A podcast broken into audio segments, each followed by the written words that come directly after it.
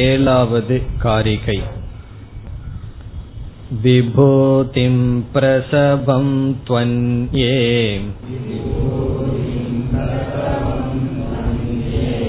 मन्यन्ते सृष्टिचिन्तकाः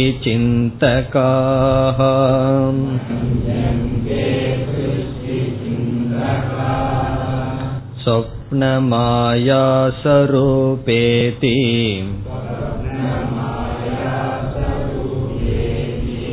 सृष्टिरन्यैर्विकल्पिता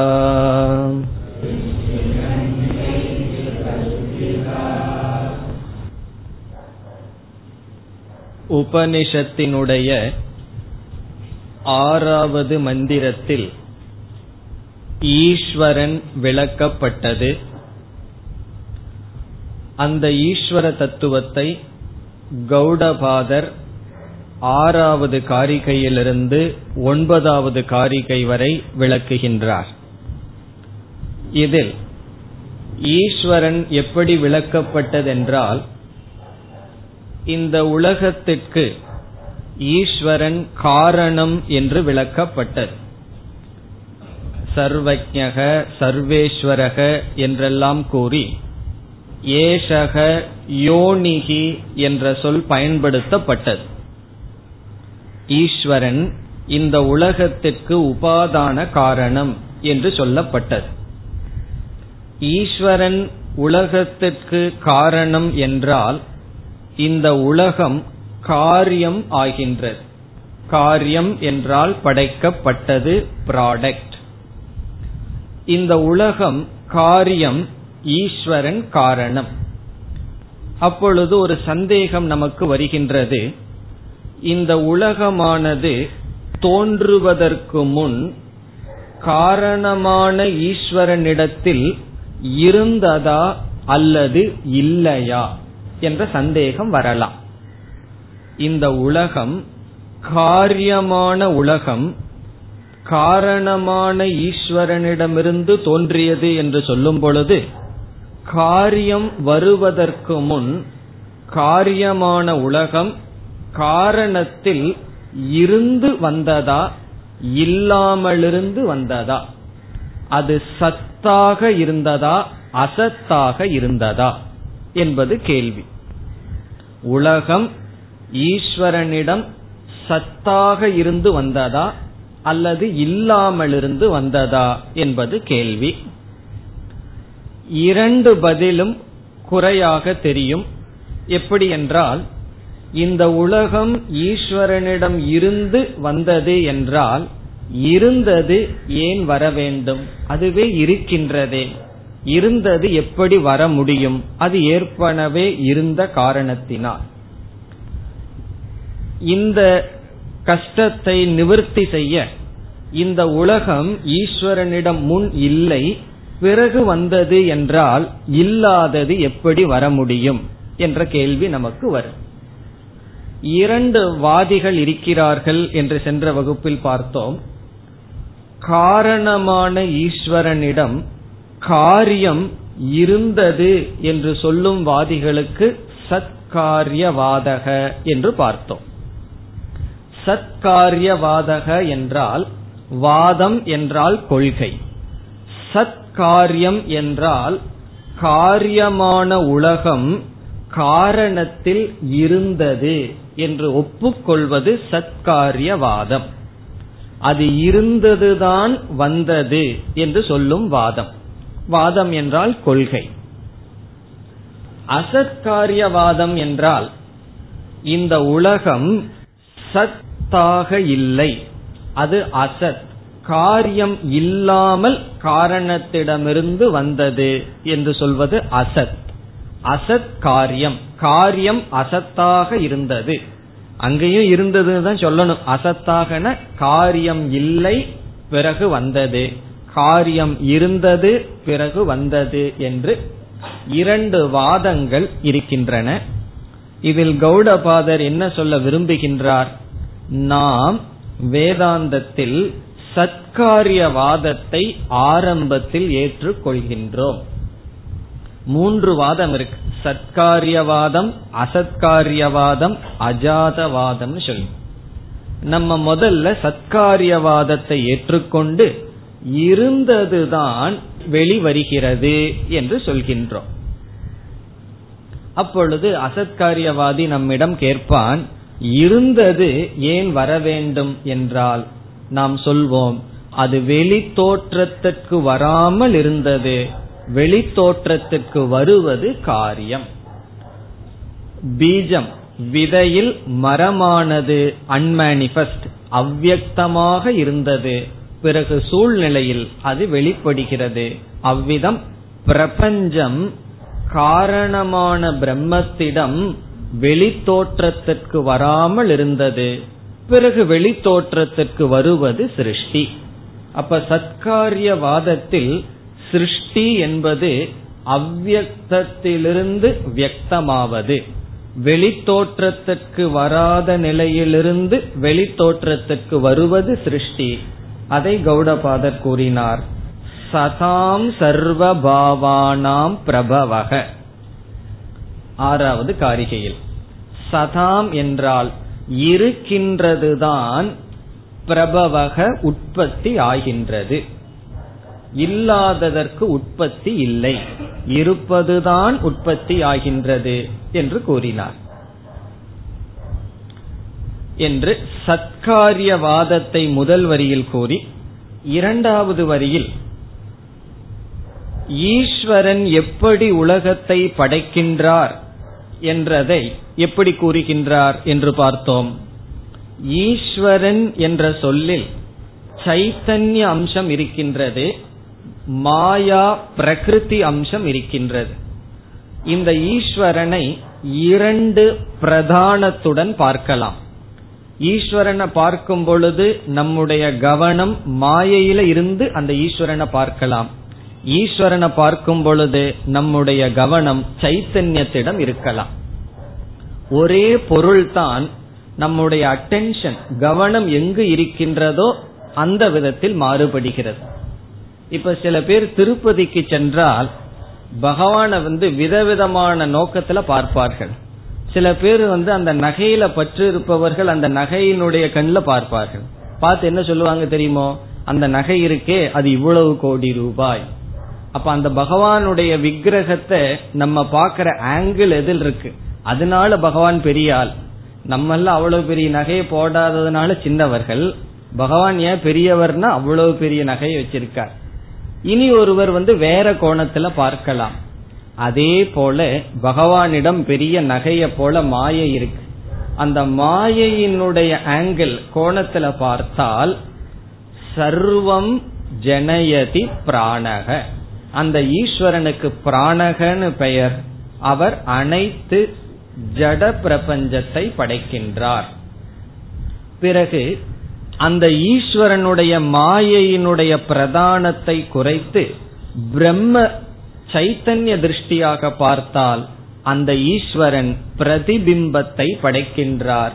சிதாபாச ரூபமான ஜீவனை படைக்கின்றார் என்று ஜீவ சிருஷ்டி போக்தா அனுபவிப்பவனான ஜீவனையும் ஈஸ்வரன் படைக்கின்றார்.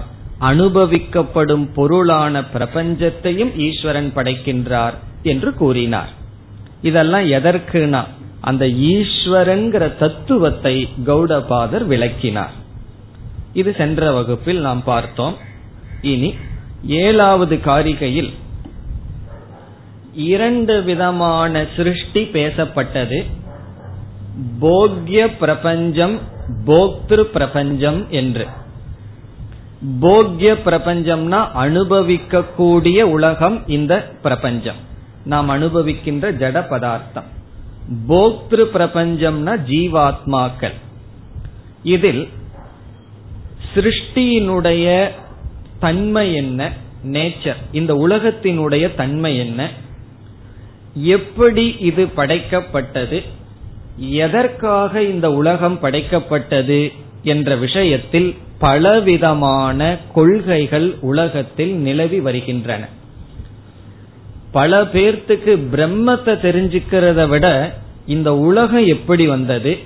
இந்த உலகம் எப்படி செயல்படுகிறது? இது இது வந்து தொடர்ந்து இருந்து கொண்டே இருக்கின்றதா என்று உலகத்தை பற்றி தான் பலருக்கு கியூரியாசிட்டி ஆசை இருக்கின்றது. அதனால பலவிதமான மதங்கள் தோன்றின. இங்கு கௌடபாதர் பலவிதமான தவறான மதங்களை இங்கு சொல்லி வருகிறார். சிருஷ்டியை பற்றி இந்த விதத்தில் நினைக்கிறார்கள். இவ்விதத்தில் நினைக்கிறார்கள் சொல்லிக் கொண்டு வந்து கடைசியில நம்முடைய மதம் என்ன என்று சொல்ல போகிறார். அதைத்தான் சென்ற வகுப்பில் ஆரம்பித்தோம். இப்ப ஏழாவது காரிகையில் முதல் மதம் விபூதிம் பிரபவம் அந்நே மன்யந்தே. அதைய பார்த்திருக்கின்றோம். சிலர் நினைக்கிறார்கள் அந்நே என்றால் சிலர் மன்யந்தே கருதுகிறார்கள். பிரபவம் பிரசவம் பிரசவம் என்றால் சிருஷ்டி. அந்த சிருஷ்டியை விபூதி. ஈஸ்வரன் தன்னுடைய பெருமையை விளக்கிக் கொள்வதற்காக ஏற்படுத்தியதுதான் சிருஷ்டி என்று சிலர் கருதுகிறார்கள். இப்ப பகவானிடம் பெரிய ஒரு சக்தி இருக்கின்றதாம் மாயா சக்தின்னு. அது அப்படியே வச்சிருந்தா என்ன பிரயோஜனம்? உலகத்தில் இருப்பவர்களுக்கெல்லாம் தெரியணும் என்று தன்னுடைய பெருமையை விளக்குவதற்காக வந்ததுதான் சிருஷ்டி என்று சிருஷ்டி சிந்தகாகா. சிருஷ்டியில் தாற்பயத்தை உடையவர்கள் நினைக்கிறார்கள். சிருஷ்டி சிந்தகாகா என்றால் சிருஷ்டியை பற்றியே நினைப்பவர்கள். அவர்களுடைய முக்கியத்துவம் அதுலதான் இருக்கு. இப்ப வேதாந்தத்திலையும் நம்ம சிருஷ்டிய பத்தி பேசுறோம். ஆகாஷாத் வாயுகு வாயோகோ அக்னிகின்னு எல்லாம் சொல்லி. ஆனா நம்முடைய கவனம் சிருஷ்டியில கிடையாது. அது அத்தியாரோபமா பண்ணி கடைசியில இந்த பிரபஞ்சம் இல்லை என்று சொல்வதில் தான் நமக்கு முக்கியத்துவம். ஆகவே வேதாந்தத்துல சிருஷ்டி ஒரு படியாக பேசுகின்றோம். சிலர் சிருஷ்டியையே தாத்பரியமாக பேசுகிறார்கள். அவர்களுடைய கொள்கை இறைவனுடைய பெருமையை வெளிப்படுத்துவது சிருஷ்டி என்று சொல்கிறார்கள். பிறகு மற்றவர்கள் என்ன சொல்கிறார்கள்? சொப்பன மாயா சரூபா இதி சிருஷ்டிகி அந்யைகி விகல்பிதா. விகல்பிதா என்றால் மனதினால் சிந்திக்கப்பட்டுள்ளது விகல்பம் செய்யப்பட்டுள்ளது. அந்யேகி சிலரால். சிலரால் சிருஷ்டியானது படைப்பானது இவ்விதம் சிந்திக்கப்பட்டுள்ளது. எப்படியாம்? சொப்பன மாயா சரூபா இதி. இங்கு சொப்பனம் என்றால் கனவு மாயா என்றால் மேஜிக் இந்திரஜாலம் அல்லது மாயாஜாலம் சந்திரம். இதைத்தான் நாம் பார்க்க வேண்டும். சிலர் என்ன கருதுகிறார்கள் என்றால் இந்த சிருஷ்டி என்பது கனவுக்கு நிகர் மாயைக்கு நிகர். மாயைனா இந்திரஜாலம். பொய்யா உன்னை காமிக்கிறது இல்லாதத உன்னை காமிக்கிற மாயைக்கு நிகர் என்று சொல்கிறார்கள். இதெல்லாம் ஒரு கோணத்துல சரியா இருக்கும். அதை நம்ம கடைசியில பார்க்க போறோம். ஆனால் இவர்களுடைய கொள்கை என்னவென்றால் இதெல்லாம் வேதாந்தத்தில் ஏற்றுக்கொள்ளும் கொள்கை அல்ல. இவர்களுடைய தவறான கொள்கை என்னவென்றால் இந்த உலகத்தை நாம் இப்பொழுது பார்க்கின்றோம். ஒரு கேள்வி நம்மால் கேட்கப்படுகிறது. இந்த உலகம் இருக்கின்ற காரணத்தினால் நாம் பார்க்கின்றோமா? அல்லது நாம் பார்ப்பதனால் இந்த உலகம் இருக்கிறதா? என்பது கேள்வி. இப்ப இந்த உலகத்தை நம்ம பார்த்துட்டு இருக்கோம். நாம் பார்க்கின்ற இந்த உலகம் அது உலகம் இருக்கிறதுனால நம்ம பார்க்கிறோமா? அல்லது நம்ம பார்க்கிறதுனாலதான் அது இருக்கா? என்றால் நம்ம என்ன சொல்ல போவோம்? நீங்க பார்த்தாலும் பார்க்காவிட்டாலும் உலகம் இருக்கு. நான் கண்ணை மூடிட்டா உலகம் போயிருமா? அப்படி ஒரு மிருகம் இருக்கான் அது வந்து ரொம்ப தூரம் வேகமா ஓடி டயர்ட் ஆன உடனே அது கண்ணை மூடிக்குமா? கண்ணை மூடிட்டா யாரு இல்லைன்னு நினைச்சு அப்படியே உட்கார்ந்துருமா? அப்ப அதை பிடிச்சிடலாம்.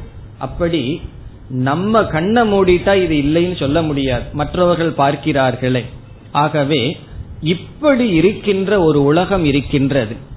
அந்த ஒரு உலகம் வியாவகாரிக பிரபஞ்சம் வியாவகாரிக சத்தியம்னு நம்ம சொல்லுவோம்.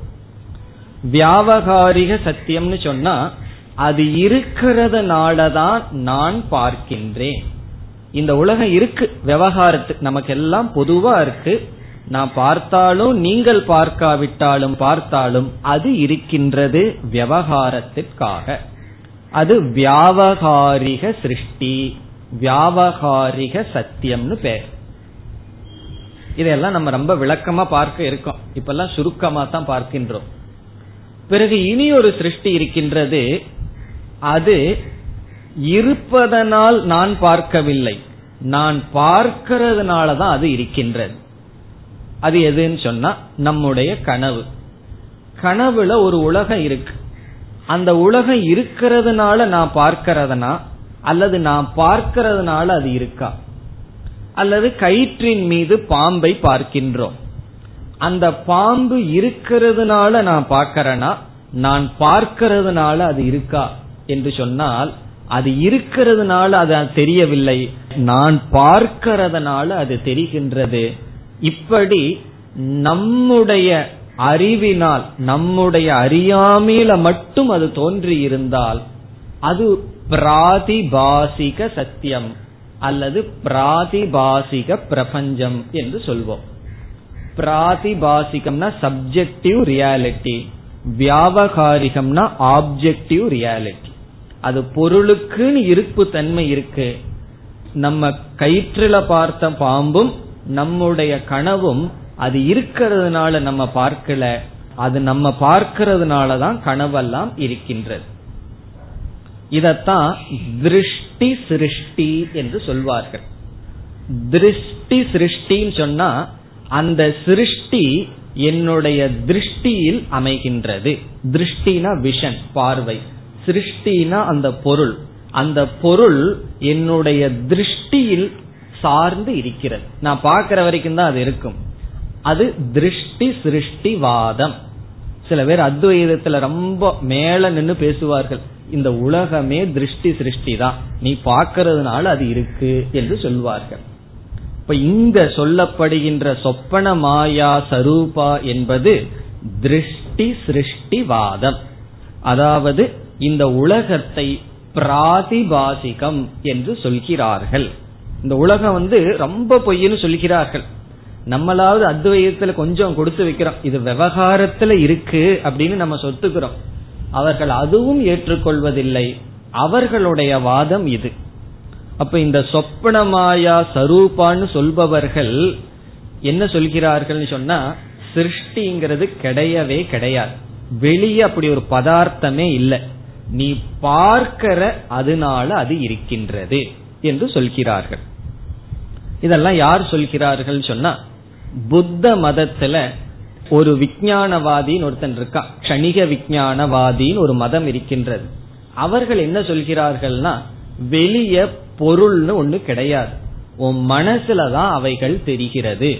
அந்த விஞ்ஞானம் தான் பிரபஞ்சம் என்று சொல்கிறார்கள். அவர்கள் என்ன நினைக்கிறார்கள்னா உலகம்னே ஒண்ணு கிடையாது. சூன்யம். பிறகு நீ பார்க்கிறையேன்னா உனக்கு அறிவு இருக்கிற வரைக்கும் நீ பார்க்கிற. அந்த விஜயானம் போய்விட்டால் விஜயானம்னா விற்பி ஞானம் சென்று விட்டால் பிரபஞ்சம்னு ஒண்ணு கிடையாது. ஆகவே சொப்பன மாயா சரூபா என்று சொல்கிறார்கள். நம்மளும் சிருஷ்டி இல்லை அது பொய்னு சொல்றோம். ஆனா நம்ம வந்து என்ன செய்கின்றோம் வேதாந்தத்தில்? இத விவகாரமான சத்தியம்னு சொல்லி இதற்கு மேல இனியொரு சத்தியத்தை அறிமுகப்படுத்தி அது பாரமார்த்திக சத்தியம்னு சொல்லி அதனுடைய அடிப்படையில சிருஷ்டி வந்து மித்தியா என்று சொல்கின்றோம். ஆகவே முதல்ல சொன்னவங்க வந்து ஒரு எக்ஸ்ட்ரீம் சிருஷ்டி வந்து முழுமையா இருக்குன்னு. இனி ஒரு எக்ஸ்ட்ரீம்ல ஒருவர் போவார்கள். சில பேர் வந்து சிருஷ்டிய சத்தியம்னு சொல்வார்கள். சில பேர் வந்து சிருஷ்டி முழுமையா இல்லைன்னு சொல்வார்கள். வேதாந்தத்துல நம்ம என்ன செய்கின்றோம்? அது சத்தியம்னு சொல்லல அசத்துன்னு சொல்லல இடையில மித்தியா என்று சொல்கின்றோம். இத புரிஞ்சிக்காததான் சில பேர் என்ன நினைக்கிறார்கள்? வேதாந்திகள் சங்கரர் எல்லாம் மாயாவாதி ஒன்றுமே இல்லைன்னு சொல்கிறார்கள் என்றெல்லாம் தவறாக பேசுகிறார்கள். இப்ப இதுவும் பூர்வ பட்சம் சொப்பன மாயான்னு சொன்னா இப்ப இந்த மேஜிக்ல ஒருத்தன் ஒண்ணு காமிக்கிறான். அது உண்மையிலேயே அங்க கிடையாது. நம்ம பார்க்கறதுனால அது இருக்கு. அங்கு ஒரு பொருள் கிடையாது. சொப்பனத்தில் இருக்கின்ற உலகமும் உண்மையில் கிடையாது. அது என்னுடைய ரியாலிட்டி. நான் பார்ப்பதனால் அது இருக்கின்றது என்று சிலர் கருதுகிறார்கள். இப்ப இங்க ரெண்டு விதமான மதத்தை சொன்னார். ஒன்று விபூதி இனி ஒன்று பிராதிபாசிக சிருஷ்டி. பிராதிபாசிக சிருஷ்டின்னு சொன்னா சிருஷ்டின்னு ஒண்ணு வெளியே கிடையாது. உன்னுடைய மனதில் இருக்கிற கற்பனை தான் இந்த உலகம்ங்கிறது உன்னுடைய கற்பனை தான் என்று சொல்கிறார்கள். ரெண்டு மதத்தை சொன்னார். இனி அடுத்த காரிகையில் வேறு இரண்டு மதத்தை கூறுகிறார் கௌடபாதர். எட்டாவது காரிகை. इच्छा மாத்திரம் பிரபோ सृष्टिः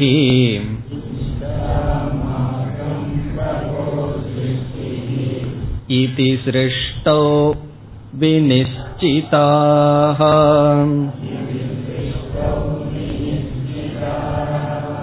कालात् प्रसूतिं भूतानाम्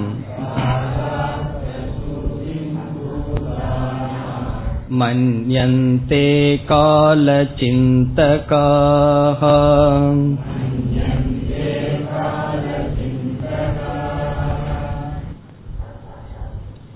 இச்சா மாத்திரம் பிரபோ சிருஷ்டிகி. இங்கு பிரபுகு என்றால் ஈஸ்வரனுடைய. ஈஸ்வரனுடைய சிருஷ்டியானது இச்சா மாத்திரம் பகவானுடைய விருப்பம். மாத்திரம்னா அதுதான். இந்த சிருஷ்டி எல்லாம் என்ன பகவானுடைய ஆசை.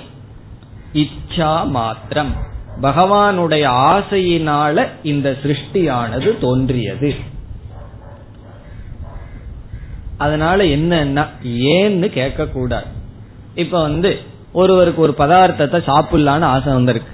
அவர் சொல்றாரு நான் இதை சாப்பிடலான்னு ஆசையா இருக்குன்னா அவரிடம் ஏன்னு கேட்க கூடாது ஏன் ஆசைப்பட்டீங்கன்னா அவர் என்ன பதில் சொல்லுவார்? மனசுல ஆசை வந்தது அவ்வளவுதான். ஆகவே பகவான் ஏன் சிருஷ்டிச்சார் அப்படின்னு சொன்னா பகவானுக்கு ஆசை வந்தது. இது பகவானுடைய இச்சை. இப்ப இச்சாவாதினக. பகவானுக்கு ஆசை வந்துதான் இதை சிருஷ்டி செய்யலாம்னு சொல்லி. உடனே சிருஷ்டி செய்தார் என்று சிலர் பேசுகிறார்கள். பௌராணிக்கத்துல இந்த மாதிரி பேசுவார்கள். புராணத்துல பௌராணிக்காக ஒரு மதம் இருக்கு. இந்த புராணத்தை முக்கியமாக கொண்டு பேசுபவர்கள் அவர்கள் எல்லாம் என்ன சொல்லுவார்கள்? இது பகவானுடைய ஆசை. பகவானுடைய ஆசையில தான் இந்த உலகம் தோன்றியது. இது சிருஷ்டௌ வினிச்சிதாகா இப்ப இச்சா மாத்திரம் என்றால் இந்த சிருஷ்டிக்கு மூல காரணம் இச்சைதான். யாருடைய இச்சை? பிரபோகோ ஈஸ்வரனுடைய. பிரபோகோ என்றால் பகவானுடைய இச்சா மாத்திரம் ஆசை மட்டும்தான் சிருஷ்டி இந்த படைப்பு. இந்த படைப்புங்கிறது பகவானுடைய ஆசை. இதி என்றால் இந்த விதத்தில் சிருஷ்டௌ சிருஷ்டியினுடைய விஷயத்தில். இந்த சிருஷ்டியை பற்றிய கருத்தில் வினிச்சிதாக சிலர் நிச்சயம் செய்கிறார்கள். வினிச்சிதாக என்றால் நிச்சயம் செய்யப்படுகிறது சிலரால். எதில் சிருஷ்டௌ என்றால் சிருஷ்டி விஷயே. இந்த சிருஷ்டி விஷயத்தில் இதி என்றால் இவ்விதம். எவ்விதம் என்றால் ஈஸ்வரனுடைய பிரபுவனுடைய இச்சைதான் சிருஷ்டி ஆசைதான் சிருஷ்டி என்று சிலரால் நிச்சயம் செய்யப்பட்டுள்ளது. இது ஒரு வாதம். இனி இரண்டாவது வரியில வேறொருவர்களுடைய வாதம். காலாத் பிரசூதிம் பூதானாம் மன்யந்தே கால சிந்தகாக கால சிந்தகாக என்றால் ஜோதிர்விதக. ஜோதிர்விதக என்றால் ஜோதிட சாஸ்திரத்தில் வல்லமை படைத்தவர்கள் அஸ்ட்ராலஜர் ஜோஷியத்துல முக்கியத்துவம் கொடுப்பவர்கள். ஜோஷியம் சொன்னா உடனே ஜாதகம்னு நினைக்க கூடாது கால தத்துவத்தை பற்றி நினைப்பவர்கள். கால சிந்தகாக அவர்கள் என்ன சொல்கிறார்கள்? எல்லாமே காலத்தினால் தான் படைக்கப்படுகிறது. அங்க ஈஸ்வரனே வேண்டாம். இந்த சிருஷ்டி என்னன்னா காலம் டைம் டைம்ல தான் எல்லாம் வருது டைம்ல நிக்குது டைம்குள்ள போகுதுன்னு சொல்லி காலம்தான் அனைத்துக்கும் காரணம் என்று சொல்கிறார்கள். கால சிந்தகாகனா காலத்தை கணிப்பவர்கள் காலத்தை பற்றி சிந்தித்துக் கொண்டு இருப்பவர்கள். அப்படி ரொம்ப பேர் இருக்கிறார்கள். சில பேர் இருப்பாங்க. என்ன பிரச்சனை சொன்னாலும் டைம் தான் சார் அப்படின்னு சொல்லுவார். காலம் தான் எது எடுத்தாலும் தலைவலிக்கு தான் டைம் சரியில்லை. வேற ஏதாவது வலிக்குதா டைம் சரியில்லை. அதாவது நல்லது வந்துதான் நல்ல டைம் அப்படி சிலர் இருப்பார்கள். எல்லாமே காலம் காலம் காலம் சொல்லி. சில பேர் நம்பர் எது எடுத்தாலும் நம்பர் கூட்டி பார்த்துட்டே இருப்பார்கள். அப்படி ஒவ்வொருவருக்கும் ஒவ்வொன்றுல ஒவ்வொரு பற்று இருக்கின்றது. அப்படி பல பேர்த்த பார்த்தா கால சிந்தகாக தான். காலத்தையே நினைத்து கொண்டு இருப்பார்கள். அவர்கள் என்ன நினைக்கிறார்களா? காலம்தான். காலத்திலிருந்து சிருஷ்டி வந்துதான். காலத்தினால இருக்கா? பிறகு மீண்டும் என்னன்னா சிருஷ்டி கொஞ்ச நாள் இல்லாம இருக்கும் என்று காலம்தான் காரணம் என்று சொல்கிறார்கள். முதல் பகுதியில் இரண்டாவது வரியில் காலாத் என்றால் காலத்திலிருந்து ஃப்ரம் டைம் காலத்திலிருந்து பிரசூதிம் பூதானாம். எல்லா ஜீவராசிகளினுடைய உற்பத்தியை சிருஷ்டியை மன்யந்தே கருதுகிறார்கள். மன்யந்தேன கருதுகிறார்கள். பூதானாம் பிரசூதிம் என்றால் எல்லா ஜீவராசிகளினுடைய உற்பத்தியை காலத்திலிருந்து வந்ததாக கருதுகிறார்கள். காலந்தான் ஜீவராசிகளினுடைய பிரபஞ்சத்தினுடைய உற்பத்தி காரணம் என்று கருதுகிறார்கள். காலத்தினால் தான் அனைத்தும் வருகிறது. என்ன கேள்வி கேட்டாலும் அவர்களுடைய பதில் டைம் காலம் சொல்லிவிடுவார்கள். மன்யந்தே நினைக்கிறார்கள் யார்? கால சிந்தகாகா காலத்தை பிரதானமாக கருதுபவர்கள் என்று இரண்டு வாதத்தை கூறினார். இனி ஒன்பதாவது காரிகையில் அடுத்த வாதம் போகார்த்தம் சிருஷ்டிரித்யன்யே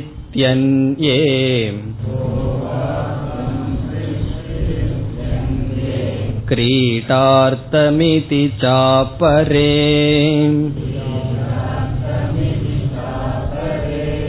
देवस्येष स्वभावोऽयम्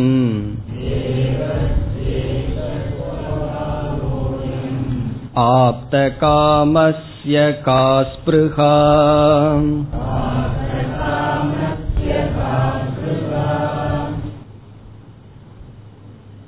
முதல் வரியில்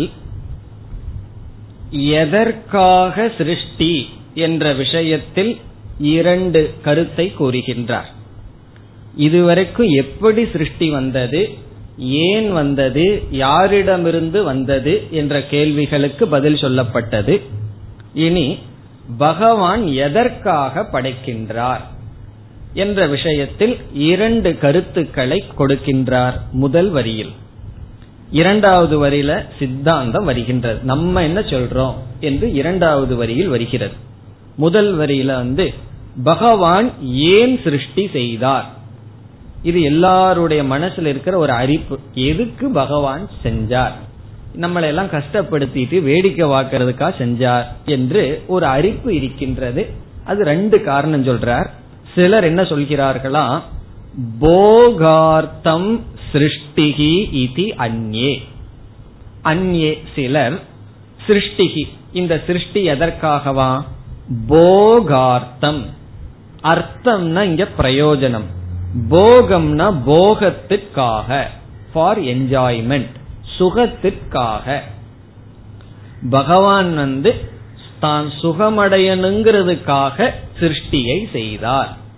போகத்திற்காக சிருஷ்டியானது படைக்கப்பட்டது. இப்ப நம்ம வீட்டுல எத்தனையோ பதார்த்தங்கள் எல்லாம் செய்யறோம் சாப்பிடுறோம். அதெல்லாம் எதுக்குனா எதுக்கு படைக்கிறோம்? எத்தனையோ பதார்த்தங்கள் வந்து படைக்கப்படுகிறது செய்யப்படுகிறது. எதற்குனா போகார்த்தம். ஆகவே பகவான் எதற்கு இந்த உலகத்தை படைச்சார்னா போகார்த்தம். போகத்துக்காக படைத்தார்.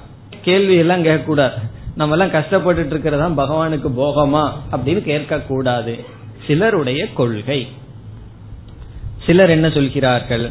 கிரீட்டார்த்தமிதிச்ச அபரே. சிலர் சொல்றாங்க பகவானுக்கு எதுக்கு போகம்? கிரீடா கிரீடான விளையாட்டு. பகவான் விளையாடணும்னு நினைச்சாராம். ஆகவே இந்த சிருஷ்டியை படைத்தார். கிரீடார்த்தம் என்றால் விளையாட்டிற்காக இது சிருஷ்டிகி என்று அபரே சிலர் கருதுகிறார்கள். இதத்தான் லீலா கைவல்யம் என்றெல்லாம் சொல்லுவார்கள். பகவானுடைய லீலை பகவானுடைய விளையாட்டு. திருவிளையாடல் சொல்றமே. திருவிளையாடல் புராணத்தில் என்னன்னா பகவானுடைய விளையாட்டு. ஒவ்வொரு விதமான நாயன்மார்களையும் ஆழ்வார்களையும் பகவான் வந்து என்ன செய்யறாரா சோதிக்கிறது அவருடைய விளையாட்டு. அப்படின்னு சொல்றதத்தான் இங்கு சொல்கிறார்கள். கிரீடார்த்தம். பகவானுடைய விளையாட்டு தான் இந்த சிருஷ்டி. இப்போ ஒருவர் என்ன சொல்கிறார்கள்? போகத்திற்காக படைத்தாராம். ஒருவர் விளையாட்டிற்காக படைத்தார். இப்ப நமக்கு தோணும் நம்ம போய் இப்படி எல்லாம் சம்சாரத்துல வாட்டுறது பகவானுக்கு ஒரு விளையாட்டு. இனி இரண்டாவது வரியில தான் நம்முடைய வாதத்திற்கு வருகின்றோம். இரண்டாவது வரியில கடைசி பகுதியை முதல்ல எடுத்துக்குவோம். பகுதியில் கௌடபாதர் ஒரு கேள்வியை கேட்கிறார். ஈஸ்வரன் யார் என்றால் ஆப்த காமக. ஆப்த காமகன்னு சொன்னா முழு மன நிறைவை அடைந்தவர். ஆப்தன அடையப்பட்ட காமகன ஆசை. அவருடைய மனசுல எல்லா ஆசையும் அடையப்பட்டு விட்டது. இதனுடைய அர்த்தம் என்னன்னு சொன்னா ஒரு ஆசையும் கிடையாதுன்னு அர்த்தம். ஏன்னா இந்த உலகமே அவருடையதுன்னு சொன்னா என்ன ஆசை இருக்க முடியும்? நமக்கு வந்து இந்த பொருள் வேணும் அந்த பொருள் வேணும்னு ஆசைப்படலாம். இப்ப அனைத்து பொருளையும் நமக்கு கொடுத்துட்டோம் அப்படின்னு சொன்னா நமக்கு ஆசைப்பட முடியுமா? காரணம் என்னன்னா ஆசைக்குரிய விஷயமே கிடையாது. எல்லாமே நமக்கு வந்தாச்சுன்னா எப்படி ஆசைப்பட முடியும்? அப்படி அனைத்து பிரபஞ்சமுமே ஈஸ்வரனுடையது. அப்போ ஆப்த காமசிய முழுமையாக அனைத்து ஆசையும் பூர்த்தி செய்தவனுக்கு காஸ்பிருகா எங்க இருந்து ஆசை வரும்? எதற்கு போகம் எதற்கு இச்சை எதற்கு ஆசை எதற்கு விளையாட்டு என்பது கேள்வி. இது கேள்வி அல்ல ஆக்ஷேபம். ஆக்ஷேபம்னு சொன்னா அப்படி ஒரு கேட்கதல் இருந்து ஈஸ்வரனுக்கு இந்த இச்சையும் வராது போகமும் அவசியம் இல்லை ஆசையும் கிடையாது. இங்க இச்சைன்னு சொல்லப்பட்டது போகம்னு சொல்லப்பட்டது கிரீடான்னு சொல்லப்பட்டது ஒன்றும் கிடையாது. அப்படி என்றால் இந்த சிருஷ்டி எல்லாம் என்ன? அப்படிங்கு பதில் சொல்லணும். இப்ப முதல்ல என்ன சொல்லி விடுகின்றார்? ஆப்த காமனான ஈஸ்வரனுக்கு இந்த ஆசை இவைகள் எதுவுமே சம்பவிக்காது. உண்மையில் சொல்லிட்டு நம்முடைய பதில் என்ன? தேவசிய ஏஷக ஸ்வபாவக அயம். தேவசிய என்றால் ஈஸ்வரனுடைய. இங்க தேவகங்கிற சொல் ஈஸ்வரனை குறிக்கின்றது. ஈஸ்வரனுக்கு அயம் என்றால் இந்த சிருஷ்டி. ஏஷக அயம்னு சொன்னா இந்த சிருஷ்டியானது ஸ்வபாவக. ஸ்வபாவம் என்ற சொல்லுக்கு ஒரு முக்கியமான பொருள் இங்கு இருக்கின்றது. மாயையிலிருந்து தோன்றியது என்று பொருள். இங்கு ஸ்வபாவகங்கிற சொல்லுக்கு அனாதி சித்த மாயா நிர்மிதா. அனாதி சித்தன்னு சொன்னா அனாதி காலமாக இருந்து வருகின்ற மாயையிலிருந்து தோன்றியது என்று பொருள். மாயா நிர்மிதா. நிர்மிதான செய்யப்பட்டது. மாயையிலிருந்து செய்யப்பட்டது.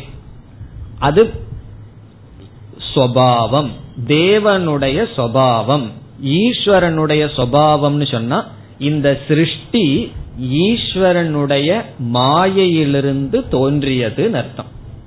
ஏஷக அயம் சிருஷ்டிகி. இந்த சிருஷ்டியானது இதுவானது அயம் சொன்னா இது. இது வந்து தேவசிய சுவாவகன்னு சொன்னா ஈஸ்வரனுடைய மாயையிலிருந்து தோன்றிய தத்துவம் என்பது பொருள். இப்ப தேவசிய சுவாவக. இந்த இடத்துல தேவசிய சொரூபம் என்ன? தேவசிய சொரூபம் சைத்தன்யம். தேவசிய சுவாவக மாயா. சொரூபத்துக்கும் சுவாவத்திற்கும் வேறுபாடு இருக்கின்றது. இப்ப சுவாவம்னு சொன்னா அதனுடைய தன்மை அல்ல. சொரூபம்னு சொன்னா அதனுடைய தன்மை. இப்ப உதாரணமா நமக்கு சில பழக்கங்கள் எல்லாம் இருக்கு. அது வந்து சுவாவமா வரும். கொஞ்ச நாள்ல போயிரும். சில தவறான பழக்கம் பழகிட்டோம்னு வச்சுக்கோமே அது சொரூபமா மாறாது. அது சுவாவம் பிறகு வேற ஒரு முயற்சி பண்ணா அது போயிரும். சொரூபம்னு சொன்னா நம்மளுடைய தன்மை. அது நம்ம விட்டு போகவே போகாத தன்மை. தேவனுடைய சொரூபம் சைத்தன்யம். தேவனுடைய சுவாவம் மாயா. இந்த இடத்துலயும் சுவாவத்தை கொஞ்சம் கவனமா புரிஞ்சுக்கணும். சுவாவம் சொன்னா அது போயிருங்கிற அர்த்தம் கிடையாது. அது அவரை சார்ந்து இருப்பது சுவாவம். அவராக இருப்பது சொரூபம். இப்ப நம்முடைய சுவாவம் எல்லாம் நம்ம சார்ந்து இருக்கும். நம்முடைய சொரூபம் நாம இருக்கின்றோம். அப்படி ஈஸ்வரனுடைய சொரூபம் பிரம்ம ஈஸ்வரனை சார்ந்து இருப்பது மாயை அது சுவாவம். இப்ப நம்முடைய பதில் என்ன? பகவானை பிரம்மத்தை சார்ந்து இருக்கின்ற மாயையிலிருந்து தோன்றியது சிருஷ்டி. இதுதான் நம்முடைய பதில். இது நமக்கு தெரிஞ்சதுதான். தெரிஞ்ச பதில் தான் ஏன்னா இவ்வளவு காலமா நம்ம என்ன படிச்சுட்டு வந்துட்டு இருக்கோம்? பகவானுடைய மாயையிலிருந்து தோன்றியது சிருஷ்டின்னு சொல்றோம் அதத்தான் கௌடபாதர் இந்த விதத்துல சொல்றார். சுவாவகங்கிறத தவறா புரிஞ்சிட்டோம்னா சுவாவ வாதம்னு ஒன்னு இருக்கு. அந்த வாதத்தை இவர் பேசவில்லை. சுவாவ வாதம்னு சொன்னா காரணமே அவசியம் இல்ல அது அது அப்படி இப்படியே நடந்துட்டு இருக்கு ஆக்சிடென்டா நடக்குதுன்னு ஒரு வாதம். அதை இங்கு கூறவில்லை. ஈஸ்வரனுடைய மாயை என்று பொருள். இப்ப இதுவரைக்கும் என்னென்ன சிருஷ்டியினுடைய விகல்பத்தை பார்த்தோம்னு சொன்னா முதலில் விபூதி என்று பார்த்தோம் இரண்டாவது சொப்பன மாயான்னு பார்த்தோம் மூன்றாவது இச்சா நான்காவது காலக. என்று சிருஷ்டி எப்படி வந்தது அதனுடைய தன்மை என்னங்கிறதுல நாலு விகல்பம் பார்த்தோம். விபூதி சொப்பனமாயா சரூபா இச்சா காலகன்னு பார்த்தோம். எதற்காக சிருஷ்டிங்கிற விஷயத்தில் போகக கிரீடா என்று இரண்டு விகல்பம் பார்த்தோம். கடைசியா நம்ம என்ன சொல்றோம்? மாயையிலிருந்து வந்ததுன்னு சொல்றோம். இதுவரைக்கும் சொன்னவர்களெல்லாம் மாயைங்கிற தத்துவத்தை ஏற்றுக்கொள்ளாமல் ஒன்னா சிருஷ்டிங்கிறது கிடையாதுன்னு சொல்கிறார்கள் அல்லது சிருஷ்டிங்கிறது சத்தியம்னு சொல்கிறார்கள். இப்ப இவங்க சொன்ன அத்தனை சொற்களிலும் தவறே கிடையாது. சில சமயங்கள் எல்லாம் நம்ம பயன்படுத்துவோம். என்ன பிறகு வந்து அப்படி ஒரு சொல்ல சொன்ன உடனே அது நீங்க பூர்வ பட்சமா சொல்லிட்டு ஏன் சொல்கிறீர்கள்னு கேட்டுருவோம். மாயைங்கிறத சேர்த்திட்டோம்னா ஈஸ்வரனுடைய விபூதி மாயையின் மூலமாக இந்த சிருஷ்டின்னு சொல்வதில் தவறில்லை. மாயையினுடைய துணை கொண்டு ஈஸ்வரனுடைய இச்சை தான் சிருஷ்டி. என்ன ஒரு உபனிஷத்துல சோ காமயத பகுஸ்யாம் அப்படின்னு சொல்லியிருக்கு. அதெல்லாம் ஞாபகம் வந்தா தான் இங்க சந்தேகம் வந்துடும் சோ காமயதன்னு சொல்லியிருக்கே. சோ காமையன யாரையும் நினைக்காதீங்க. சக அகாமயத. அவன் சக அகாமயத்தன ஆசைப்பட்டார். தைத்திரியத்துல படிச்சமல்லவா மற்ற உபனிஷத்திலையும் சொல்லியிருக்கே. ஈஸ்வரன் இச்சை கொண்டார். அந்த இச்சையிலிருந்து வந்தது சிருஷ்டின்னு சொல்றோம். இப்ப அதை நாம் ஏற்றுக்கொள்கின்றோம். எங்க? ஒரு மாயைங்கிறத சேர்த்திட்டு. மாயையுடன் ஈஸ்வரன் ஆசை கொள்ளலாம். பிறகு என்னென்ன? இச்சா சொப்பன மாயையும் நம்ம சரியா புரிந்து கொள்ளலாம். அதை வந்து ஒரு உதாரணமா வச்சுட்டு அதுவும் சரிதான். அந்த வார்த்தையெல்லாம் நம்ம அடிக்கடி சொல்ல போறோம்.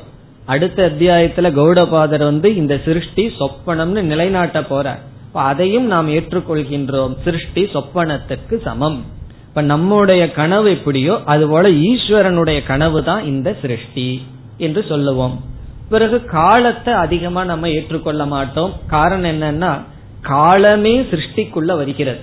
காலமே படைக்கப்படுகிறது. சிருஷ்டின்னு வந்தா தான் காலமே வருகின்றது. ஆகவே காலத்திலிருந்து சிருஷ்டிங்கிறத நாம முழுமையாக ஏற்றுக்கொள்வதில்லை. பிறகு போகார்த்தமோ கிரீடார்த்தமோ அனைத்தும் மாயையோட சேர்த்தீட்டம்னா அனைத்தும் சரி. மாயைய விளக்கிட்டம்னா அனைத்தும் தவறு. இப்ப இதுவரைக்கும் சொன்னவர்கள் நம்ம என்ன அறிவோடு சொல்றோமோ அப்படி சொல்லவில்லை. தனித்தனி மதங்களாக இருந்தன. இவைகளெல்லாம் சொல்லிட்டு கடைசியில் என்ன சொல்லிடுறார்? ஈஸ்வரனுடைய மாயையிலிருந்து அனைத்தும் வந்தது. பிறகு ஈஸ்வரனுக்கு ஆசையும் கிடையாது ஸ்பிருகமும் கிடையாது என்றெல்லாம் சொல்லி முடித்தார். இப்ப இதோடு கௌடபாதர் என்ன செய்கின்றார்? தன்னுடைய காரிக்கையை முடித்து விடுகின்றார். இப்ப எவ்வளவு மந்திரம் பார்த்திருக்கோம்? எவ்வளவு மந்திரம் பார்க்க இருக்கணும் என்று பார்த்தால் உபனிஷத்து பனிரெண்டு மந்திரங்கள் தான் உபனிஷத். அதுல முதல் ஆறு மந்திரங்கள் பார்த்தோம்.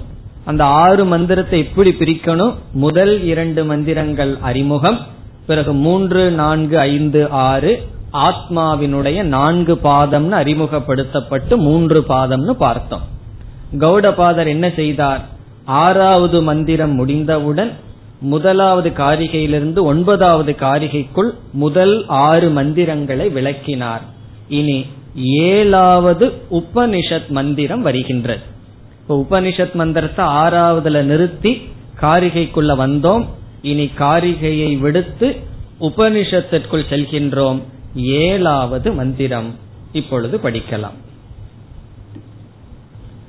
நாந்த प्रज्ञम् न बहिष्प्रज्ञम्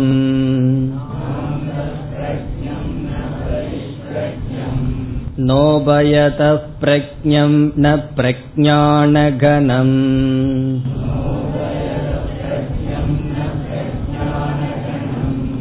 न प्रज्ञम् नाप्रज्ञम् अदृष्टमव्यवहार्यमग्राह्यम्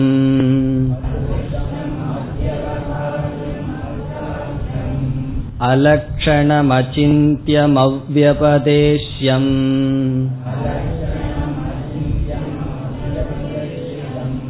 एकात्मप्रत्ययसारम् प्रपञ्चोपशमम्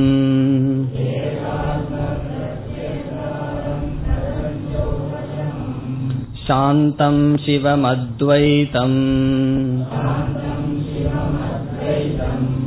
चतुर्थं मन्यन्ते स आत्मा स विज्ञेयः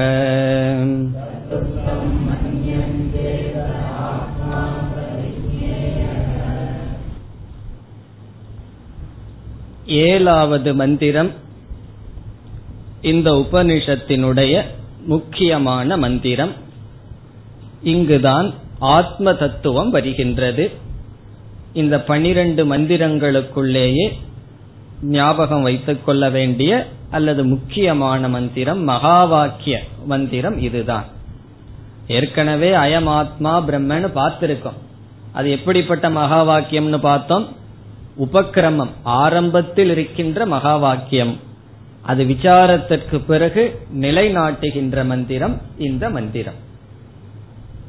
இந்த மந்திரத்திற்குள் செல்வதற்கு முன் சில முகவரையுடன் செல்லலாம். ஆத்மாவிற்கு நான்கு பாதங்கள் என்று அறிமுகப்படுத்தப்பட்டது. எங்கு அறிமுகப்படுத்தப்பட்டது? சோயமாத்மா சதுஷ்பாத் என்று இரண்டாவது மந்திரத்தில் அறிமுகப்படுத்தப்பட்டது. சர்வம் ஹேதத் பிரம்ம அயமாத்மா பிரம்ம சோயமாத்மா சதுஷ்பாத். இந்த ஆத்மா நான்கு பாதங்களை உடையது என்று அறிமுகப்படுத்தப்பட்டது. அதில் மூன்று பாதங்களை நாம் பார்த்துள்ளோம். ஜாகரித ஸ்தானக சொப்னஸ்தானக சுஷுப்தஸ்தானகன்னு பார்த்தோம். நான்காவது பாதம் ஏழாவது மந்திரத்தில் வருகிறது. முதல் பாதம் மூன்றாவது மந்திரத்தில் ஆத்மாவினுடைய இரண்டாவது பாதம் நான்காவது மந்திரத்தில் ஆத்மாவினுடைய மூன்றாவது பாதம் ஐந்து ஆறு மந்திரத்தில் பேசப்பட்டது. ஆத்மாவினுடைய நான்காவது பாதம் இந்த ஏழாவது மந்திரத்தில் வருகிறது. இதில் ஆத்மா என்று உபனிஷத் பேசும் பொழுது நாம் அதை கேட்கும் பொழுது எப்படி புரிஞ்சுக்கணும்? நான் என்று புரிந்து கொள்ள வேண்டும். வேதாந்தத்துல நம்ம ஒரு பெரிய தப்பு செய்யலான்னு சொன்னா இந்த தப்பை தான் செய்யலாம். உபனிஷத் ஆத்மான்னு சொல்லும் பொழுது அதை தேர்ட் பர்சனாகவே வச்சிருக்கிறது தான் நம்ம செய்யக்கூடிய பெரிய தவறு. தேர்ட் பர்சன் படர்க்கை. படற்கை ஆத்மா ஆத்மானே நினைச்சிட்டு இருக்கிறது தான் தவறு. உபனிஷத் ஆத்மான்னு சொல்லும் பொழுது அது நம்ம காதல விழுகும்போது எப்படி கன்வெர்ட் ஆகணும்? அகம் நான் என்று புரிந்து கொள்ள வேண்டும். இப்ப ஆத்மா சதுஷ்பாத் என்றால் நான்கு பாதங்களை உடையது ஆத்மா என்றால் நான் நான்கு பாதங்களை உடையவன் என்று பொருள். இதில் ஆத்மா நான்கு பாதங்களை உடையது என்று பேசப்பட்டது. மூன்று பாதங்கள் ஏற்கனவே பேசப்பட்டது. மூன்று பாதங்கள் ஜாகிரத் சொப்பன சுஷுப்தி என்று பேசப்பட்டது. ஆத்மாவினுடைய ஆத்மாவினுடைய மூன்று பாதம் பேசப்பட்டதுன்னு சொன்ன உடனே நம்ம எப்படி புரிஞ்சுக்கிறோம். என்னுடைய மூன்று பாதம் பேசப்பட்டது. அதாவது மூன்று ரூபமாக நான் இருத்தல் பேசப்பட்டது. எப்படி? ஜாகிரத அவஸ்தையில் இருக்கின்ற இருப்பவன் நான் கனவை காண்கின்ற நான் ஆழ்ந்த உறக்கத்தை அனுபவிக்கின்ற நான் என்று என்னை பற்றி மூன்று கருத்து பேசப்பட்டது. ஜாகிரத் பிரபஞ்சத்தை பார்க்கிற எனக்கு என்ன பெயர் கொடுக்கப்பட்டது? விஸ்வன். சொப்பன பிரபஞ்சத்தை பார்க்கிற எனக்கு என்ன பெயர் கொடுக்கப்பட்டது? தைஜசன். ஆழ்ந்த உறக்கத்தில் இருக்கும் பொழுது எனக்கு என்ன பேர் வந்தது? பிராஜ்யன் என்று. மூன்று பாதங்கள் அல்லது மூன்று விதமான கருத்து என்னை பற்றி சாஸ்திரம் இதுவரை பேசியது. இப்ப ஏழாவது மந்திரத்துக்கு இன்னும் நம்ம வரல. இதுவரைக்கும் பேசியது ஆறாவது மந்திரம் வரை என்னை பற்றி சாஸ்திரம் பேசியது.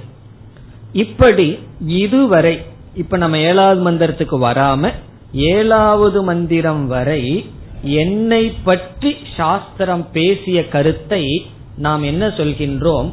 அணுவாதம் என்று சொல்கின்றோம். இப்ப சாஸ்திரம் என்ன செய்ததாம்? இதுவரை என்னை பற்றி அனுவாதம் செய்தது.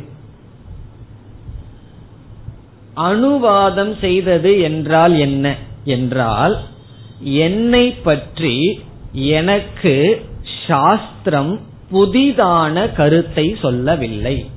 தெரிந்ததை சொல்வதற்கு அனுவாதம் என்று பெயர். நமக்கு ஒரு விஷயம் ஏற்கனவே தெரிஞ்சிருக்கு. அதை திருப்பி சொல்வதற்கு பெயர் அணுவாதக. வாதகன்னு சொன்னா இங்க சொல்லுதல் அர்த்தம். அணுவாதகன்னு சொன்னா தெரிந்ததை திருப்பி கூறுதல். ஏற்கனவே தெரிஞ்ச விஷயத்தை தான் சாஸ்திரமானது சொல்கிறது. யார பத்தி தெரிஞ்ச விஷயம் என்ன விஷயம்னா என்ன பற்றி சாஸ்திரம் சொல்லுது. இப்ப சாஸ்திரம் படிக்க வரும்போது எதை தெரிஞ்சுக்கலான்னு வந்துட்டு இருக்கோம் சாஸ்திரத்துக்குள்ள? எந்த நட்சத்திரம் இருக்கு அப்படின்னு தெரிஞ்சுக்கிறக்கா வர்றோம். அப்படின்னா அது ஜோதிட சாஸ்திரத்துக்கு தான் போகணும். வேதாந்த சாஸ்திரத்துக்குள்ள எதை தெரிஞ்சுக்கலான்னு வந்திருக்கோம். நம்மை தெரிந்து கொள்ளலாம்ங்கிறதுக்காக வந்திருக்கோம். ஆத்ம ஞானத்துக்காக வந்திருக்கோம். அல்லது பிரம்ம ஜானத்துக்காக வந்திருக்கோம். ரெண்டும் ஒண்ணுதான் கடைசியில. இப்ப என்னை பற்றிய அறிவு எனக்கு இல்லை அதனால நான் துயரப்படுறேன். என்னை பற்றிய அறிவு வேணும்னு வந்துள்ளோம். சாஸ்திரம் என்ன பற்றி பேசியது. இதுவரைக்கும் என்னை பற்றி பேசியது அனுவாதம் அப்படின்னு சொன்ன என்ன அர்த்தம்? என்னை பற்றி எனக்கு என்ன தெரியுமோ அதைத்தான் சாஸ்திரம் பேசியது. இந்த கிளாஸோட நின்றுட்டோம் அப்படின்னு வச்சுக்குவோமே மோட்சத்துக்கு வழி கிடையாது. காரணம் என்ன?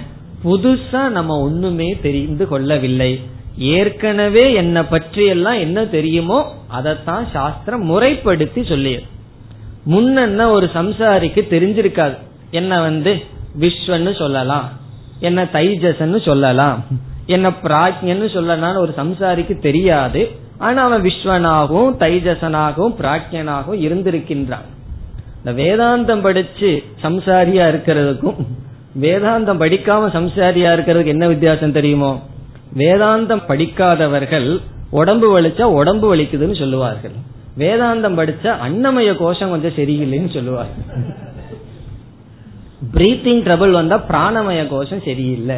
மனசு ஏதாவது ஏங்கிட்டு இருந்ததுன்னா என்னோட மனோமய கோஷம் சரியில்லை. விஜயானமய கோஷத்துல ப்ராப்ளம் சம்சாரத்துக்கு நேம் கொடுக்க முடியும். டாக்டர் போல. நமக்கு நோய் வந்ததுன்னா துக்கப்படுவோம். டாக்டர் கிட்ட போனா என்ன சொல்லுவார்கள்? அதுக்கு அழகான ஒரு பேர் சொல்லுவார்கள். இதுதான் அந்த நோயின்னு சொல்லி. வேதாந்தம் வந்து படிச்சு என்ன பிரயோஜனம்னா சம்சாரத்துக்கு நல்ல பேர் கொடுக்க தெரியுது. எந்தெந்த லெவல்ல துக்கப்பட்டு இருக்கோம். அப்படிங்கிற அளவு தெரியும் இதுவே பெரிய விஷயம்தான். இந்த அளவு தான் இதுவரைக்கும் தெரிஞ்சிருக்கோம்னு சொல்ல வர்றோம். இப்ப இதுவரைக்கும் என்ன தெரிஞ்சிருக்கோம்? நான் யார்? எப்படி என்ன நான் நினைச்சிட்டு இருக்கேன் அதெல்லாம் சாஸ்திரம் வந்து சயின்ஸ் போல நீ இப்படி இருக்கின்றாய் என்று சொல்கிறது. இந்த ஏழாவது மந்திரம் என்ன பண்ணுது தெரியுமோ? இதுவரைக்கும் என்னை பற்றி எனக்கு என்ன தெரியாதோ அதை கூறுகிறது ஏழாவது மந்திரம். இப்ப ஏழாவது மந்திரம் பிரமாண வாக்கியம். முதல் ஆறு மந்திரங்கள் அணுவாத வாக்கியம். பிரமாண வாக்கியம் என்றால் என்ன? இதுவரை என்னை பற்றி எனக்கு தெரியாத கருத்தை இந்த ஏழாவது மந்திரம் நமக்கு கொடுக்கின்றது. பிரமாணம்னு சொன்ன என்ன? அறிவை கொடுக்கும் கருவி. இப்ப அறிவை கொடுக்கும் வாக்கியம் அர்த்தம். இப்ப இதுவரைக்கும் அறிவை கொடுத்திருக்கான்னு சொன்னா கொடுத்திருக்கு. என்ன அறிவுன்னா ஏற்கனவே நமக்கு தெரிஞ்ச அறிவை தான் கொடுத்திருக்கு. வேணா கொஞ்சம் முறைப்படுத்தி கொடுத்திருக்கலாம். முன்ன வந்து விஸ்வன்னு தெரியாம இருந்திருப்போம். தைஜசன்கிற கான்செப்ட் தெரியாம இருந்திருப்போம். ஆனா தைஜசனா இருந்தோம். விஸ்வனா இருக்கின்றோம். பிராஜ்யனா இருக்கின்றோம். இப்ப இதுவரை பேசிய கருத்து அனுவாதம். என்னை பற்றி எனக்கு என்ன தெரியுமோ அதை பேசியது. இப்பொழுது பேசுகின்ற மந்திரம் என்னை பற்றி எனக்கு தெரியாத கருத்து. இப்ப தெரியாத கருத்து ஒண்ணு வந்ததுன்னா அதைத்தான் பிரமாணம்னு சொல்றோம். ஒரு வாக்கியத்தை நம்ம கேட்டு அந்த வாக்கியத்திலிருந்து வேறு எந்த விதத்திலையும் அறிய முடியாத அறிவை நான் அடைந்தன்னு சொன்னா அந்த வாக்கியத்திற்கு பேர் பிரமாண வாக்கியம். அந்த வாக்கியத்தை கேட்டு நான் ஏற்கனவே தெரிஞ்சது சொன்னது அப்படின்னு சொன்னா அனுவாத வாக்கியம். இதெல்லாம் வேதத்துல அதிகமாக பேசுவார்கள். இப்ப வந்து நெருப்பு வந்து குளிருக்கு மருந்தை போல. அக்னிகி ஹிமஸ்ய பேஷஜம். அப்படி ஒரு வேத வாக்கியம். என்ன சொல்கின்றது? உனக்கு குளிர் அடிச்சதுன்னு சொன்னா நெருப்புக்கு பக்கத்துல போய் உட்கார்ந்தா ஹிதமா இருக்கும். இது வேதம் சொல்லுது. இது வேதம் சொல்லித்தான் நம்ம தெரிஞ்சுக்கணுமா? அது வேதம் சொல்றதுக்கு முன்னாடியே அதைத்தானே நம்ம பண்ணிட்டு இருக்கோம் அப்ப இது என்ன சொல்லுவோம்? அனுவாத வாக்கியம். நமக்கு தெரிஞ்சதை தான் சொல்கிறது. பிறகு அடுத்த கேள்வி கேட்கலாம். தெரிஞ்சதை ஏன் சொல்லணும்னு சொல்லி.